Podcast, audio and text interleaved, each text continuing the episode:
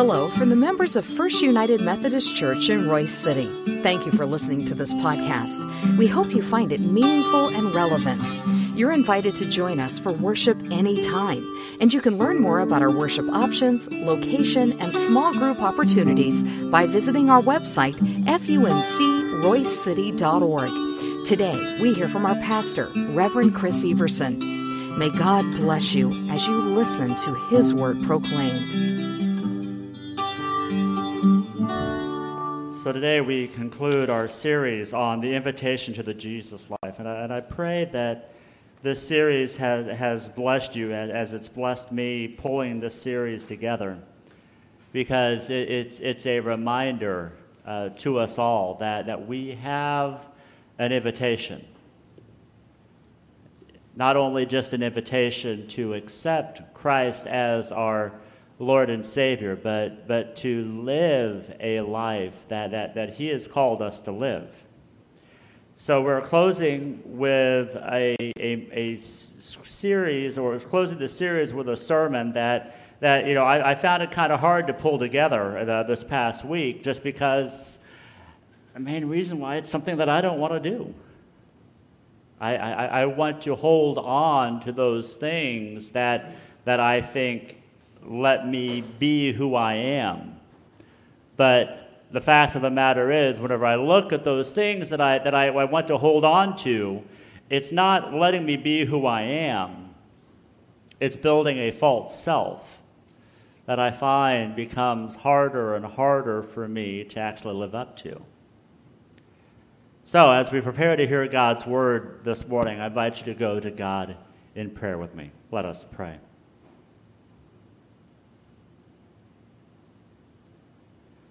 Oh God, that song that we just sang, the invitation to have your own way with us, to allow your love and your grace to, to wash over us, to help us to set aside the things of this world and to set our hearts and minds on things above. Oh God, we pray that as we move into this time together, that you allow the words of my mouth and the meditation of each heart here to be pleasing in your sight, O Lord, my strength and my Redeemer. Amen. Well, I was going to start this sermon off with a, a pastoral fail moment. And, and, and, what I mean by that is that there was a sermon that I preached a while ago that when I got done with it, I thought, oh man, that was just awesome. You know, every once in a while I'll have those. And, and this, this was particularly one of them. I, it was a sermon on, on grace. And I felt like when I was preaching the sermon, I was really just, just laying it out there and, and just making sure to reinforce and remind everyone that, that we live our lives as followers of Jesus Christ by grace and grace alone that there is absolutely nothing, nothing that we can do to earn God's, God's merit and favor in our lives. That, that that is a gift that God gives us. So after the sermon was over, uh, I, I, can't remember if it was here, if it was at a church previously, but I, I, was greeting with some people after the service, and, and a woman walked up to me and said, Pastor Chris, that just want to let you know that that was just a really good sermon. So I, I started going, Yay, awesome, great. I'm glad she, she thought that. And then she said these words It is always good to be reminded that God helps those who helps themselves. And then she walked on. And I just went, so that's not what the sermon was about. That's not even a biblical statement to be saying. But how, how in the world, when I'm talking about how grace, that we re- receive grace because it's a gift from God, how in the world did, did she come up with that God helps those who helps themselves? But I realize e- even then that that is something that has uh, invaded the Christian thought here in the United States of America. That, that there are people who actually believe that the phrase, God helps those who helps themselves, is in the Bible. It's not. It's nowhere in the Bible where God helps those who helps themselves because we are dependent on God's grace in our lives. In 2000, George Barna did a survey about this particular phrase. And, and the, the question that he had was like to this effect to the statement, the Bible teaches that God helps those who helps themselves. Across a series of polls, 53% of Americans strongly agree that God helps those who help themselves. 22% agree somewhat with that statement, while 7% disagree somewhat, and 14% disagree strongly, and 5% said, Well, I don't know. I, I, I don't know if God helps those who helps themselves. It's one of those tricky things that, that we have to deal with. And I think the reason why we struggle with that is because of what our scripture is about today. And that scripture is all about dying to self. Allowing that, that, that false self to be, be wiped away from us so that we can live as Christ has called us to live free. Free from all of those things that, that bind us and, and make us feel like we're something that we're really not. So that's why this makes this message a, a really hard message to hear. Why it makes this message a really hard message to preach. I'll admit, it, it's really hard for me because I want to be self sufficient.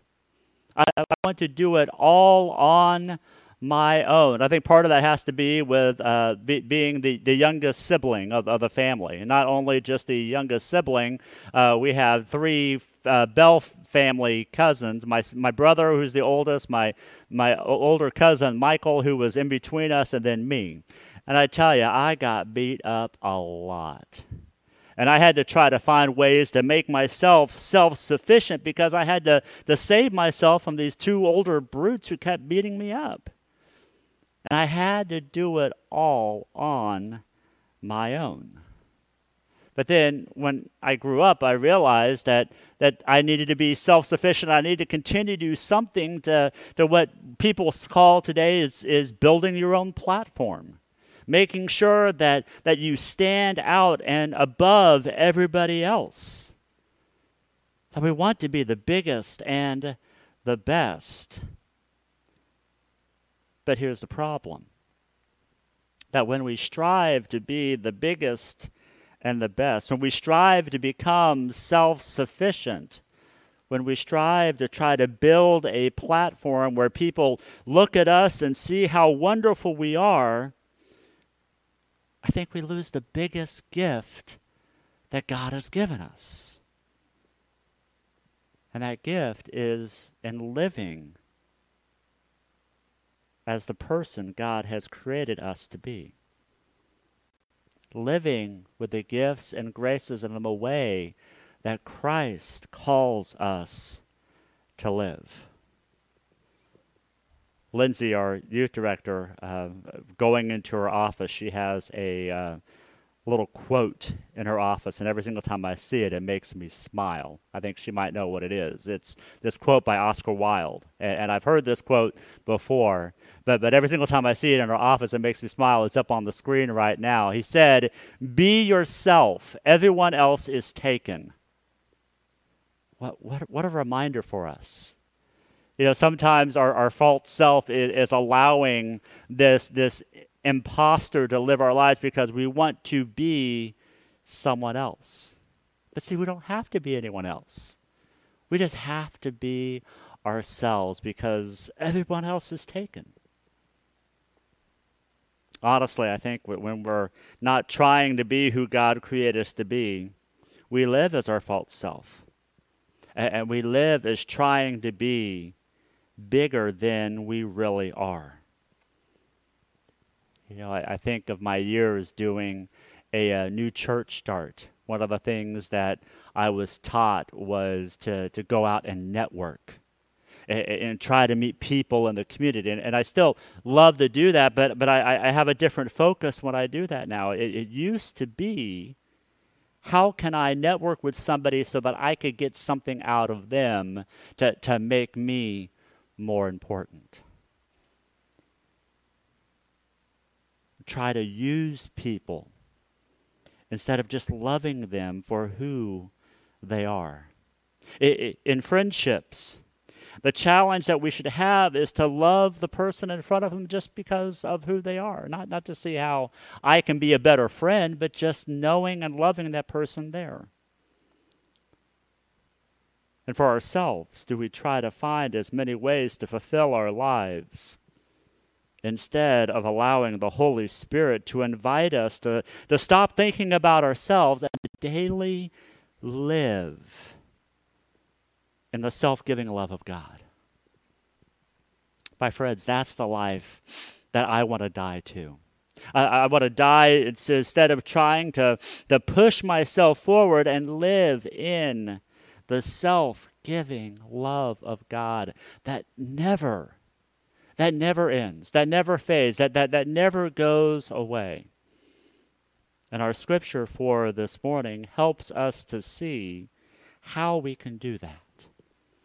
Our scripture is from Galatians chapter 2, verses 19 through 21. I invite you to follow along in your Bible. If not, we'll have the words on the screen that you can follow along. Hear the word of the Lord. Paul writes, For though the law I died to, so I'm sorry, for through the law that I died to, the law so that I might live for God. I have been crucified with Christ, and I no longer live, but Christ lives in me. The life I now live in the body, I live by faith in the Son of God, who loved me and gave himself for me. I do not set aside the grace of God, for it is righteousness. For if righteousness could be gained through the law, Christ died for nothing. The word of God for the people of God. Thanks be to God. You may be very familiar with one of the lines in this scripture. It's the line, I have been crucified with Christ, and it is no longer me that lives, but Christ lives in me. That's a blessing for us. Uh, if, we look at, at how we try to move through this life, knowing that we have been crucified with Christ, our false self, or that, that, that self that we are to die to, to die for, goes away, and we can fully live as sons and daughters of God. But, but there's something very important that we must do. That thing that we must do is that we must participate in Christ's death. Now, that's a hard teaching. That's a hard statement to, to hear because we don't want anything to do with that. We don't want anything to do that, that, that can make us sad, that can, that can make us less than who we think we already are. But, but when we take the opportunity to participate in Christ's death, we can fully live in the scriptures that Paul tells us in Philippians 3, verses 10 through 11, that we want to know Christ. Yes, to, to know the power of his resurrection and participation in his sufferings to become like him in his death, and so somehow attaining to the resurrection from the dead. See, suffering and, and participating in his suffering and death reminds us that we have hope. without the suffering, without the death, we have no hope. And when we would take a look at the world around us, what is the one thing that, that we need to have now more than anything? That is the hope of our Savior, Jesus Christ. There is plenty of suffering out there. We, we, we can see it when we turn on the news. We can see it when we, we scroll through our, our Facebook pages. We, we can see it in every aspect of our own lives. And if we, we fail to realize that there is hope that comes through suffering, then how in the world can we take the opportunity to live the with God life right now? Now, for, for us, for, for where we are right now, it, it is a reminder that, that we may not have the answers for, for the things that, that are causing us pain in our lives right now. I, I think of one of our church members who is getting ready to start chemotherapy again next week. And, as we circle around him and as we prayed for him this morning during the 8:30 service, there is a ton of hope that is radiating through him. Because he knows that, that no matter what happens in his life, that he will always be held by the hands of his Savior who loves him and cares for him and looking at those people that were gathered around him as we prayed together, we saw hope in our eyes that God is going to see him through. And that God will continue to allow his story, his true self. See, he's died to his old self, and he's allowed his true self, who he is, through, through the God who loves him and cares for him, to, to help him see what really matters. What we are to live and how we are to grow in our faith. So I think that helps us to see that hope that we have to, to live the with God life right now is not something that we have to wait for. We can live in that right now. A lot of times when we talk about death and we talk about suffering and resurrection, we talk about being able to go somewhere else. But see, our faith does not tell us that we have to wait for a certain time to receive that. We can receive that right here and right now. One of the most influential disciples, Peter, he struggled with this. He struggled with it and, and he tried to circumvent it many different times throughout the Gospels. One of the first times is in, in the Gospel of Matthew. Jesus has the uh, disciples gathered together and, and he uh, tells them the first time that, that he is going to be put to death. And Peter, God bless Peter he, he does something that I just love, that it's uh, something that I just really caught here recently. Peter, to not to embarrass Jesus, the scripture says that he pulled Jesus to the side. So, so Jesus gives this prediction that he's going to die, and Peter's like, hey, hey, hey, Jesus, come on over here real quick. Um, no, you're not going to do that.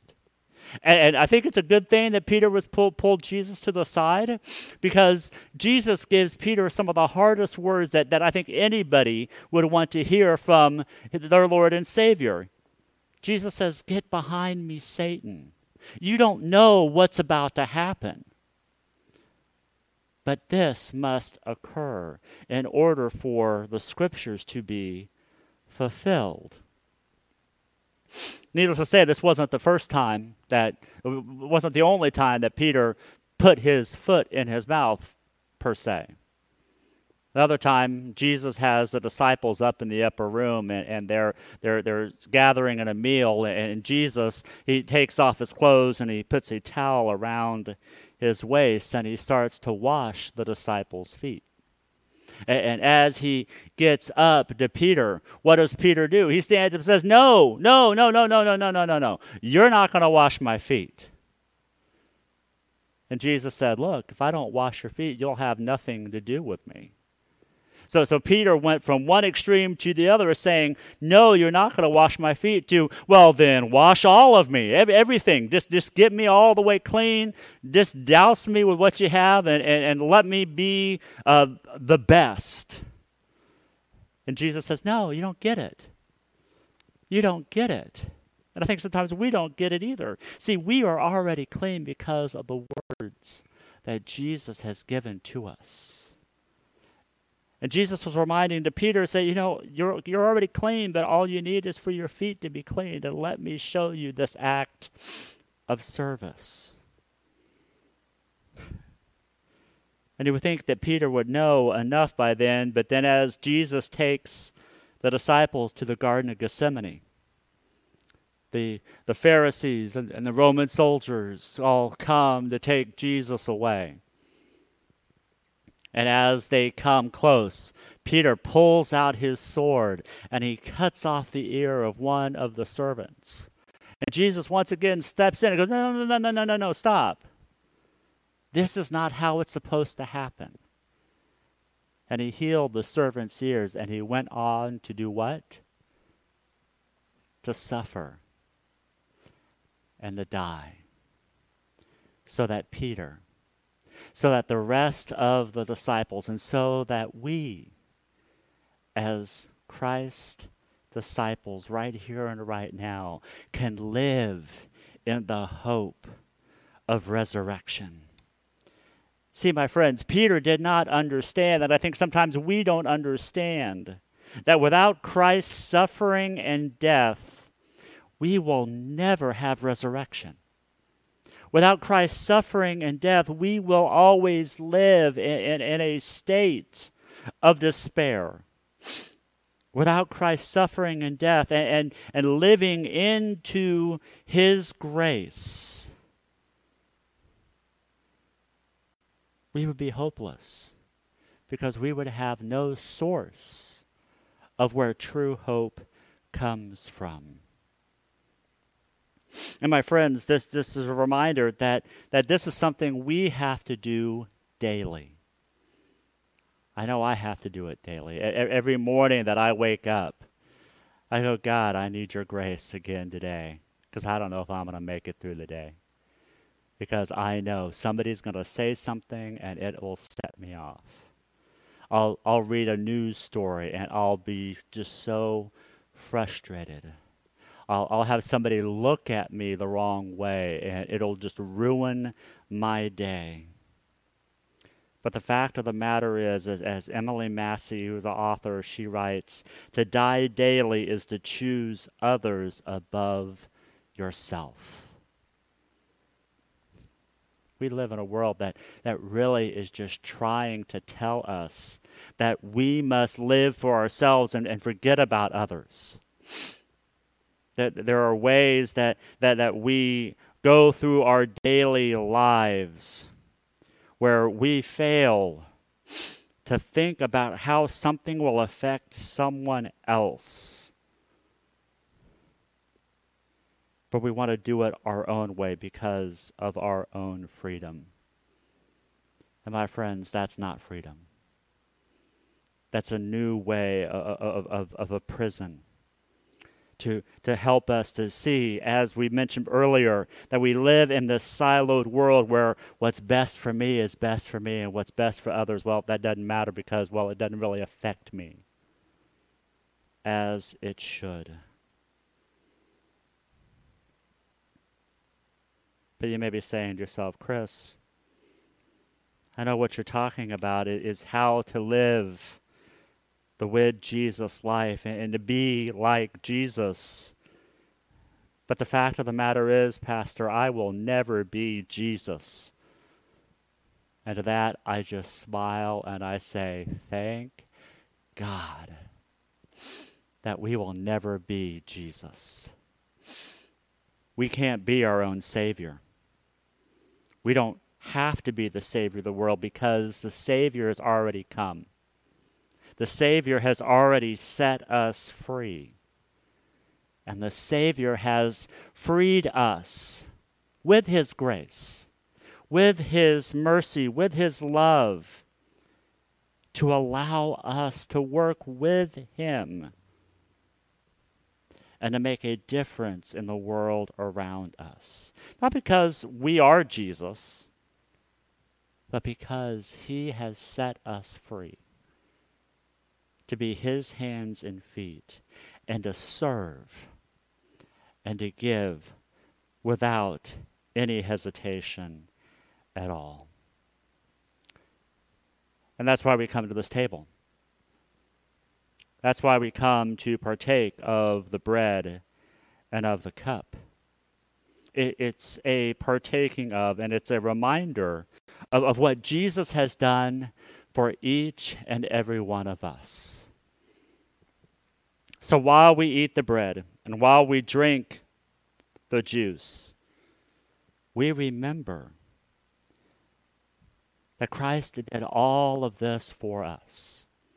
And as we live into his promises, we can then share that grace with others. Would you please pray with me? Oh God, as we prepare to receive this meal, help us to remember. Help us to hear that promise that we have been crucified with Christ. And it is no longer us who lives, but it is Christ who lives in us. Allow this, this holy, mysterious meal to remind us that, that we don't have to do this on our own. That you are there with us, step by step every moment of the day. And all we have to do is to say, God, here we are. I give to you all that I am. I don't need you to help me anymore, God. I just need you to have me, to have all of me. Have thine own way, Lord have thine own way. You are the potter, we are the clay. And we pray this in the name of the Father, and of the Son, and of the Holy Spirit. Amen.